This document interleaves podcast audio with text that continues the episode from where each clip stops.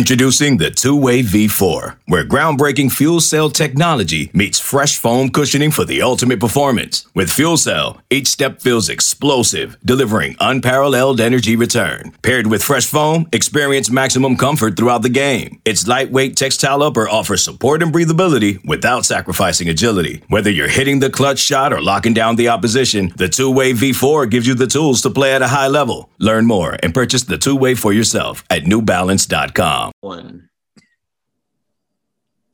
Hey, everybody, what's going on? Welcome to another edition of the Auburn Undercover and Inside the Auburn Tigers podcast.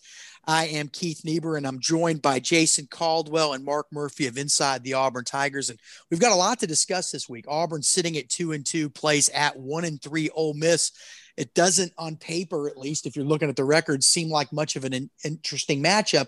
But then when you look at the dynamics involved, the Auburn on a two game losing streak, uh, Ole Miss having this unbelievable offense, but this unbelievably bad defense.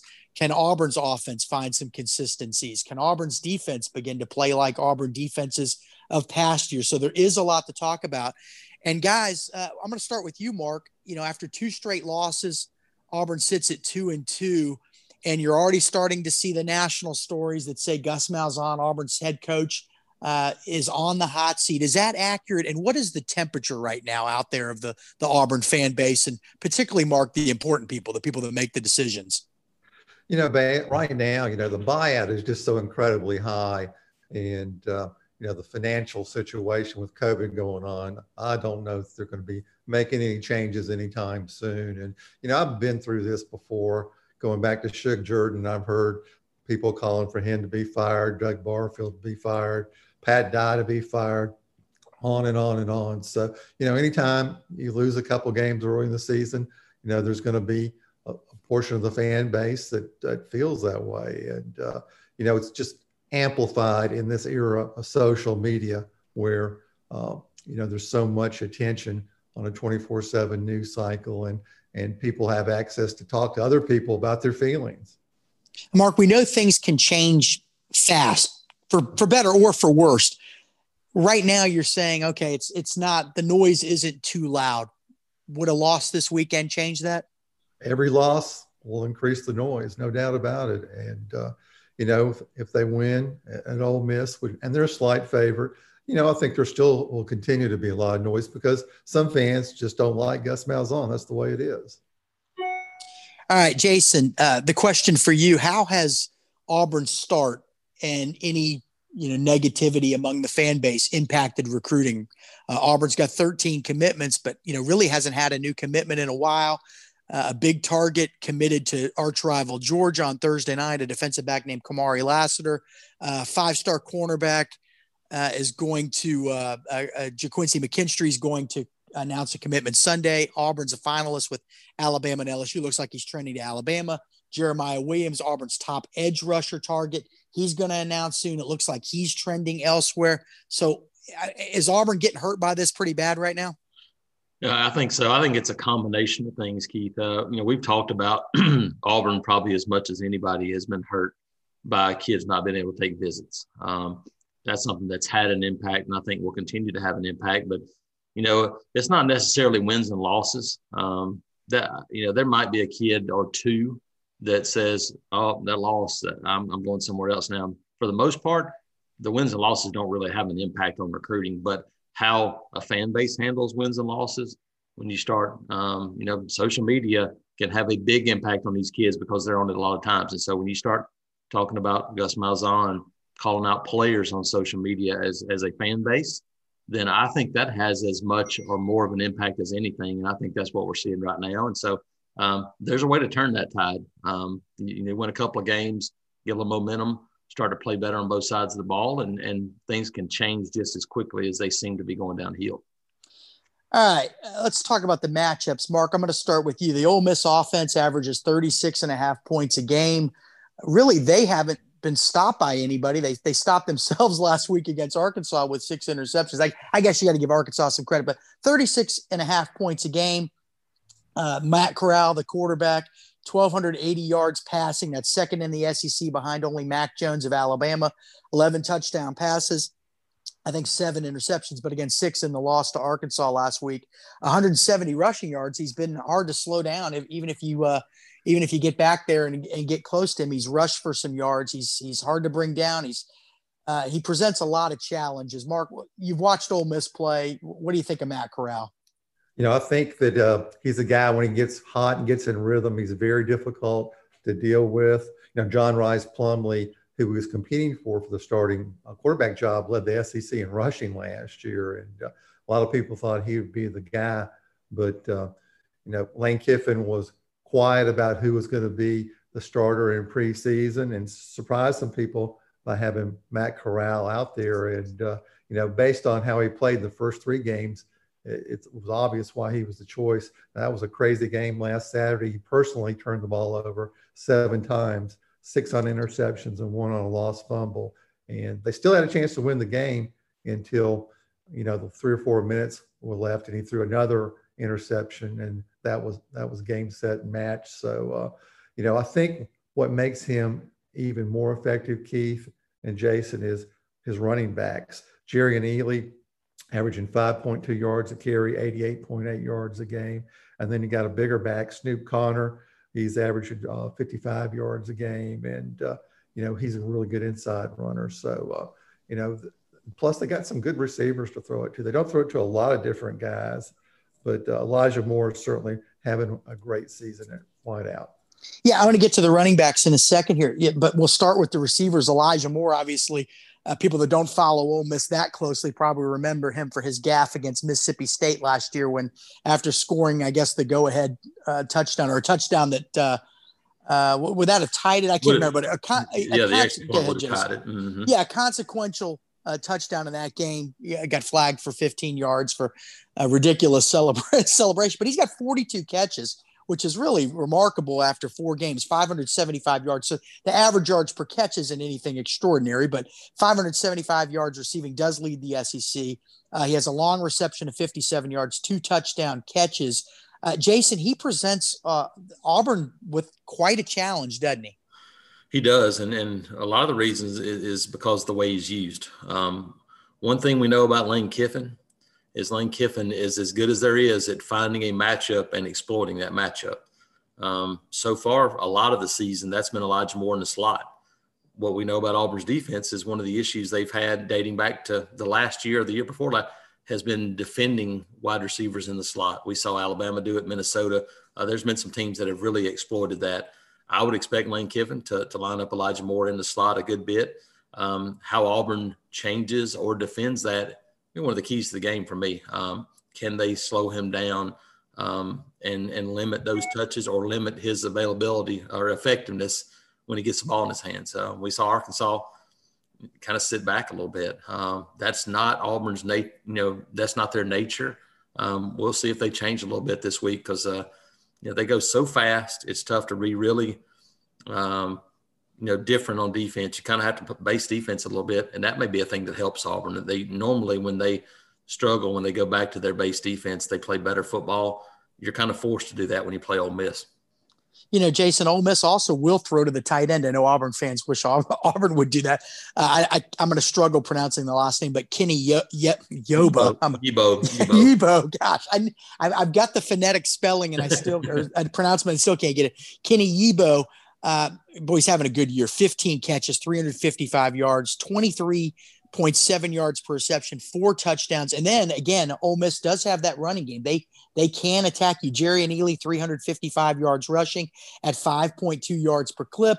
Uh, the Conner kid, uh, 219 yards rushing, 4.2 yards uh, per attempt. Overall, 819 rushing yards for Ole Miss after four games. So there is the balance there. Uh, just a, a, really dynamic offense uh, Mark, the challenge of stopping them, uh, like you said, is much harder because they also can run the ball. And Ealy's one of the best in the SEC, is he not? Oh, I agree. And, uh, you know, he's effective running between the tackles because he's so quick up in the hole. And, uh, you know, Kentucky is leading the SEC in rushing yards a game at 206. And, but Ole Miss is just like right behind at 204.6. So, you know, a lot of the talk about the Ole Miss offense is about the quarterback and the receivers. But I mean, they're higher ranked in the SEC statistics as a running team than they are as a passing team. All right, Jason, you touched on this a second ago, but how do you really stop this team? 335 yards passing a game, 200 and uh, 205 yards rushing a game, right around there. So, what do you have to do? And Auburn's been a team that has struggled with its red zone defense.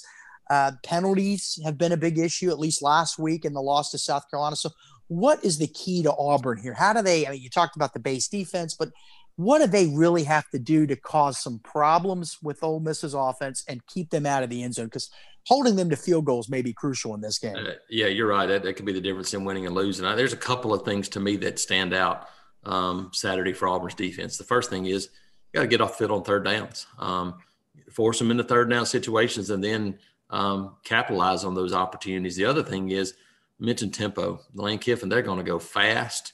The thing that we haven't seen nearly as much of from Auburn's defense, especially on that defensive line, is rotation. Um, if you try to play Daquan Newkirk and um, you know those other guys, you try to play those guys, um, you know, all but five snaps on Saturday. The Auburn's defense is going to be out of gas early. Um, they got to rotate some of those players, getting you know getting guys back healthy. Um, Dre Butler, some of these guys those guys have to give them some reps and they have to do it early. Um, because if you're if you if you don't sub uh, against this Ole Miss you know offense, then you're going to be a lot of trouble. So for me, the two things I'm looking for: getting off the field on third downs, and then can they got to rotate guys to try to keep some bodies fresh for end of second quarter, fourth quarter football, and and that's where this game you know this game could be a, a difference maker. All right, as good as Ole Miss's offense has been, the defense has been pretty atrocious, averaging, allowing, excuse me, 47 points a game, uh, well over 500 yards a game. I think it's 530 yards a game, which is, just, I mean, that's just staggering. Uh, and I granted granted that the SEC is playing a lot more offense this year, but against Arkansas, they they only allowed. Now this is this was a positive step for for Ole Miss. 150 rushing yards on 48 carries, 3.1 yards a rush. But the rest of the season, when you, when you take it all together, they're allowing 265 yards rushing a game at 6.1 yards per carry. Again, those are staggering numbers.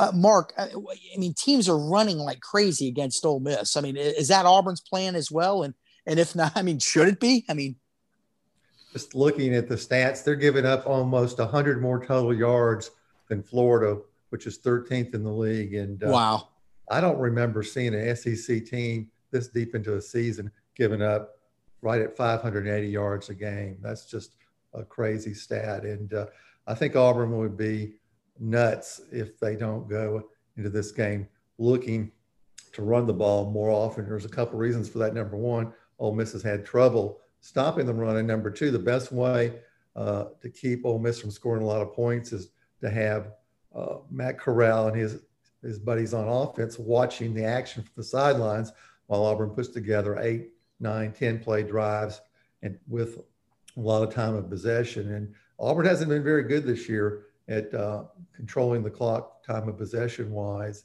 And then when they've done that, at times they've gotten to the red zone offensively and haven't been real efficient scoring. So those are two stats to watch this week. Mark Tank Bigsby is red hot right now. He's now at 303 yards rushing after back to back 100 yard games, 6.1 yards a carry which is impressive enough. And then you factor in that his long run is only 30 yards, and it's even more impressive. You know, on the one hand, you want that big burst. You'd love an 80 yard run out of a guy, but the fact he doesn't have you one tells you that he's consistently getting over five or six yards a carry. Uh, one touchdown. Uh, Shaun Shivers was f- pretty solid in that first game against Kentucky. It sounds like he's healthy, and we be, we'll be back. DJ Williams averaging 5.4 yards a carry. Bo Nix, even with uh, even with the pressure from opposing defensive lines, is still averaging 3.4 yards a carry. So he can provide some in the running game as well. Uh, are we going to get a heavy dose of Tank Bigsby this weekend, or is it going to be more of a running back by committee? What do you think? I would be shocked if Bigsby doesn't carry the ball 20 plus times in this game. And uh, I don't see any reason why I can't. He's a strong guy physically.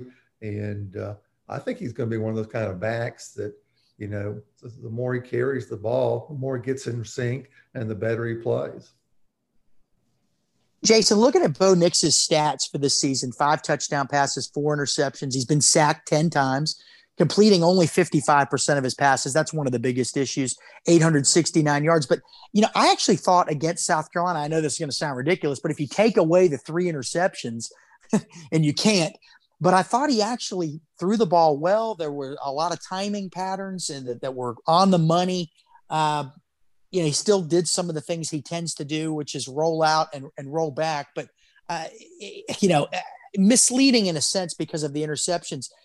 I think is he headed in the right direction? I mean, what, how, what do we, how do we judge him right now? I mean, I'm, t- I'm, I'm tongue tied here because I don't really know how to, how do you put him into, you know, what he's done this season? He's had a lot of pressure in his face, but then last week there wasn't much. He got off to the good start. Then the interceptions came. I mean, what does he need to do to, to really take that next step? Because there's still so much inconsistency. Yeah, I, I think it's, um, a matter of everybody. Obviously, everything focuses on the quarterback, and, and you can't throw three interceptions, um, you know, like you did last week. I thought for the first time, really, we saw Bo Nix trying to press the issue. He hasn't really done that in his career to this point.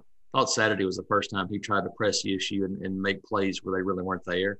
Um, and then we talked to Eli Stove after the game, and he, you know, he's talking about, you know, wide receiver, quarterback have to be on the same page. That's the thing that people, you know, may not understand as much. That all it takes is a a wide receiver turning in when the quarterback thought he was turning out, or vice versa, and it can make it look really bad in a hurry. They're doing a lot more of that this season in terms of those option routes, doing some of those things, and guys have to be on the same page. And that's yeah. the issues where you know not having um, you know a spring to kind of ease into this thing, you know, and, and really you know you have six weeks to kind of get prepared for a season. But the last couple of weeks, you're already preparing for Kentucky. So um, I think they're still kind of feeling each other out in terms of the passing game. But I thought overall, as an offense, it was a step in the right direction. You just can't turn the ball over three times.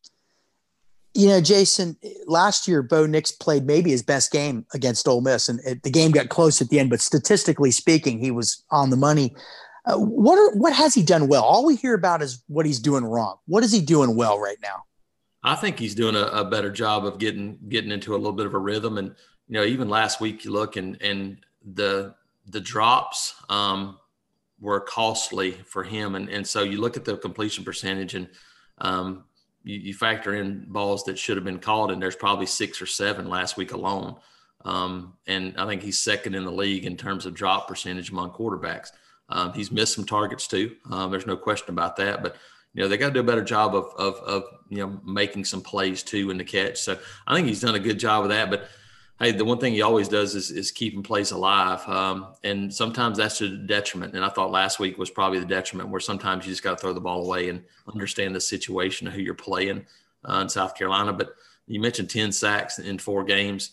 Um, he has probably, you know, helped um, another potential six or seven of those in four games too. So this could be a group that could have, they could have 16 or 17 sacks uh, if he wasn't as, as elusive as he is. So, that's the thing he's done well is probably avoid some some negative plays along the way. Mark, I'm looking at Auburn's receiving numbers, and and you know everybody talks about Seth Williams. He's he's kind of the stud receiver there, but Anthony Schwartz actually leads the team by 11 receptions with 27, but for only 256 yards. And here's the number that jumps out at me: his long reception of the year is 25 yards. How is it that Anthony Schwartz, arguably the fastest guy in college football, has a long reception of only 25 yards. And what does Auburn need to do to change that? You know, I've said it before and I'll say it again. They need to take at least several deep shots with him, you know, every ball game. And there's a lot of good things that happen, even if you don't connect on him. You, get those safeties concerned about his speed, get him back off the line of scrimmage. It gives more room for the backs to run the ball. It gives more room for the receivers to run underneath routes. A couple times, uh, they those plays were there. Either Bo Nix threw the ball off target, or or uh, he didn't make a good adjustment on the ball downfield. And uh, they finally got one fairly long pass last week for 44 yards to Seth Williams. But I think they need to throw more deep balls, and uh, I'm a little bit puzzled why they haven't been doing it, Keith. Yeah, you know that 44 yard reception to Seth Williams that you mentioned or by Seth Williams. That's Auburn's longest offensive play of the year. We're four games into the season. 44 yards being your long play isn't you're not getting the chunk plays you need. It's so hard in the SEC to have 80 yard, 15, 16, 17 play drives. Too many things break down, too many things can go wrong. Uh, Jason, I want to ask you about this. So, uh, what's the word? Uh, because if I don't ask it, the fans are going to ask. What's the word with the, tight end situation? Is Brandon Frazier, the freshman pass catching tight end, is he any closer to playing? I'm looking at the, the tight end numbers right now. Luke Deal, one reception.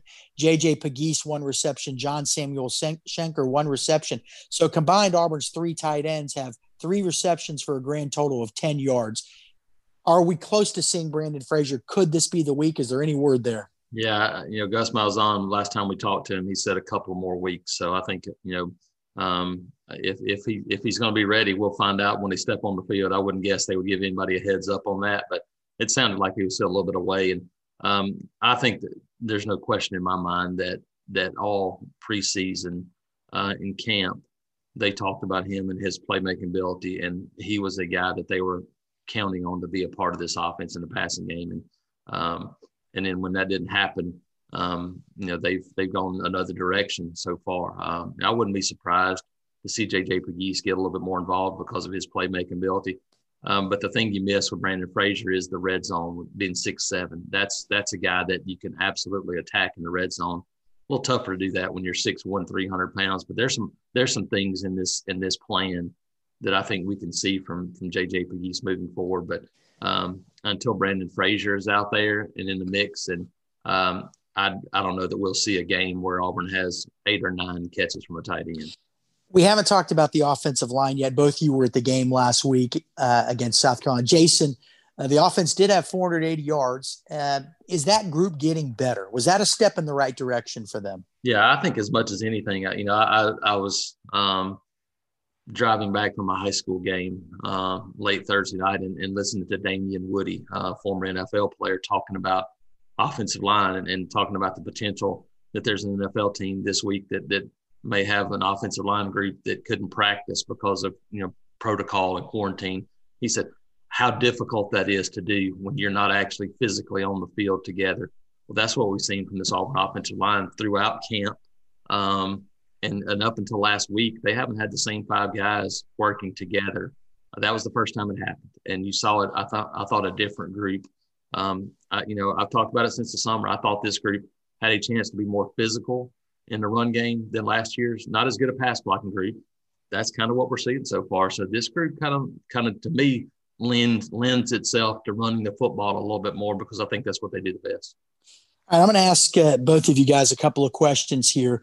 What is the bigger concern? We'll start with you, Mark. What is the big, bigger concern right now, Auburn's offense or Auburn's defense? Mark, we'll start with you, and then we'll go to you, Jason. well, that's that's a tough question. I, I know. Uh, you guys are the experts. well, you could, yeah. I mean, look, you guys are the experts. So, Mark, what do you think? I mean, is it is it a toss up, or is there one that you think I'm a little bit more concerned with than the other right now? You know, my biggest uh, take away from what I've seen so far, Keith, is the defense just isn't doing a really good job on third downs and, mm. and uh, getting folks off the field. And, uh, you know, Lane Kiffin is very aggressive. Um, he's going to, he's probably going to go a lot on fourth downs. So, I mean, Auburn's going to have to get considerably better at figuring out how to make stops in key situations if they're going to win this game. And if they can't do that, the offense is going to have a huge amount of pressure on it to keep up on the scoreboard. And you know, you know, Ole Miss is certainly capable of putting up about 40 points or more on anybody that plays. So, uh, you know, the big issue I see right now with the defense, Keith, is I don't see a consistent pass rush. Yeah, interesting. And that's you something they've been good at in recent years. Even when they didn't get to the quarterback, at they had a lot of quarterback hurries. Through 10 games, they only have four of them. I mean, four of them. Four games. Wow. Just four. Just four quarterback hurries. Wow. No, and then you've got Matt. Matt wow. Yeah. And then Matt. That's, oh, okay. I got you. And then Matt Corral, obviously. Yeah. Matt Corral's obviously a guy that, that, even if you get to him, can scramble, can do some things with that strong arm and those legs. Is Jason big, bigger concern right now for Auburn, the offense or the defense? Yeah. I think there's, there's issues across the board. Um, you know, whether it's not fielding punts and giving up a lot of hidden yardage at times. Offensively, I, I was, you know, if you turn it over three times again, then it becomes um, more than just a one-time situation. We hadn't seen that until last week, so I, I think the offensive issues to me are red zone. You got to finish and score touchdowns. The defense to me is a little bit bigger issue because you've got the same coaching staff, the same system, the same guys you recruited. Now you've had some injuries, uh, and and there's no question that that's had an impact. But um, to me, that group is the one that that should be kind of a little bit more stable, and they haven't been to this point. So um, there's issues all the way across, and, and and I think that's the case for a lot of teams in this league. How you quickly you can fix them, and, and how you can uh, can mask those on a Saturday. Um, you know, we'll find out against Ole Miss. That maybe the, you know again one of the, some of the things you got to do. Red zone, third downs on both sides of the ball. Uh, things to watch. Well, okay. Well, that, that brings me to my next point, and we'll start with you on this one, Jason. Just uh, maybe two keys to victory. You know, you watch these shows on TV, and people always say the same things, and there's a reason for that. You can't turn it over. You got to convert on third down. But Jason, two keys here is it, maybe you're gonna the secondary's got to step up, or the offensive line's got to continue to prove. But for you, what are the two biggest keys for Auburn to, uh, this week? I think one of the biggest things, and, and it's not necessarily just turnovers but I think Auburn need this defense needs to find a way to get a little energy and and create some turnovers and and give the offense um, some positive, you know, on the other side of the 50 turnovers, like you know, like had South Carolina had last week. That's how you kind of jump start an offense. So um, create some turnovers, um, and then you know on offense again finish. I think that's that's where the thing is, and um, you know there's lots of things you can point to, but if I'm kind of talking about a couple things, that would be where I'm leaning. All right, Mark, what about you? Oh, there's a lot of issues that need to be fixed. Something that we haven't talked a whole lot about is, uh, you know, Auburn hasn't come out of in the third quarter hmm. and, mm.